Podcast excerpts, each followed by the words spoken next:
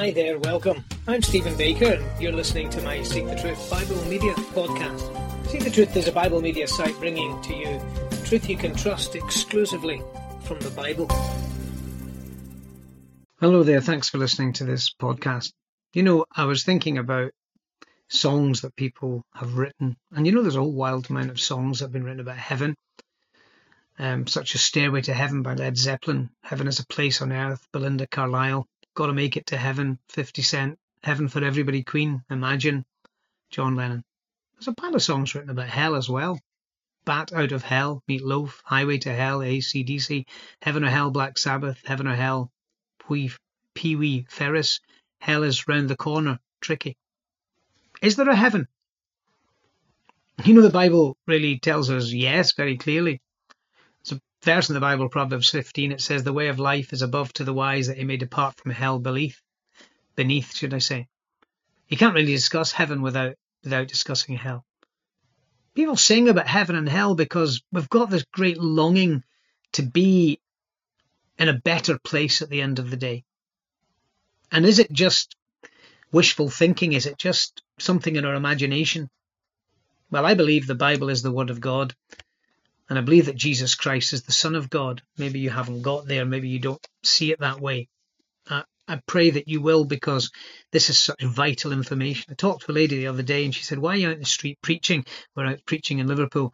I said, Because people are in danger. And she said, Well, why do you ram this down people's throats? I said, Well, I trust I'm not ramming it down people's throats, but I believe that it's important to warn people that there is a hell that is not really the place God wanted us to be. Bible actually says that the, the ultimate place of judgment, which the Bible calls not hell, it calls it the lake of fire, was prepared for the devil and for fallen angels. So I do believe the Bible talks about devils and demons and evil and powers behind the scenes that we're really unaware of and, and they influence so much of our society. But the Bible says that God created the lake of fire, the place of eternal judgment for the devil and his angels. God's intention is not that you you are there. In fact, the Bible says God is not willing that any of us should perish, that the implication that we should go to hell, that we should be banished from his presence, but that all should come to repentance. So here's God's great desire for human beings that they change their mind.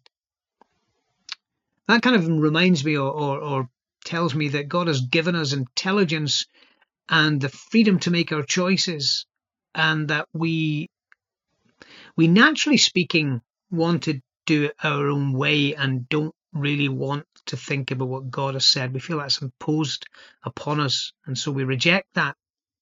The Bible says there is a way that seems right unto a man, but the ends of the, thereof are the ways of death.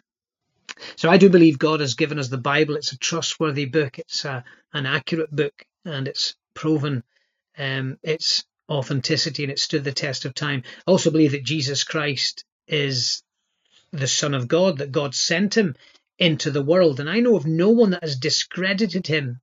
He's respected by all, actually, including those who were his enemies. Historically, the truth about his life is irrefutable. It's important to realize that. So, who was he? He talked about heaven, he talked about hell. C.S. Lewis said, You've not got many choices. He's either a liar, an impostor, or a deluded man, or he is the truth. And C.S. Lewis was actually quite a, a convinced atheist, but he then became a believer in Jesus Christ. Jesus claimed to come from heaven, by the way. He said, I'm the living bread which came down from heaven. So, heaven is not the automatic destiny of everybody, or of even people that think they're good. The Bible actually says none of us are that good because we've all got flaws and failings. And hell, sadly, will be the automatic destiny of every living soul if we don't take God's offer of forgiveness, if we don't uh, trust Him. The Bible says, The wicked shall be turned into hell, and all the peoples, the nations that forget God. But it's not God's will that you be there. So this is why the gospel of Jesus Christ is so important. The Bible says the Father sent the Son to be the Savior of the world. The Bible says God will have all to be saved and to come to the knowledge of the truth.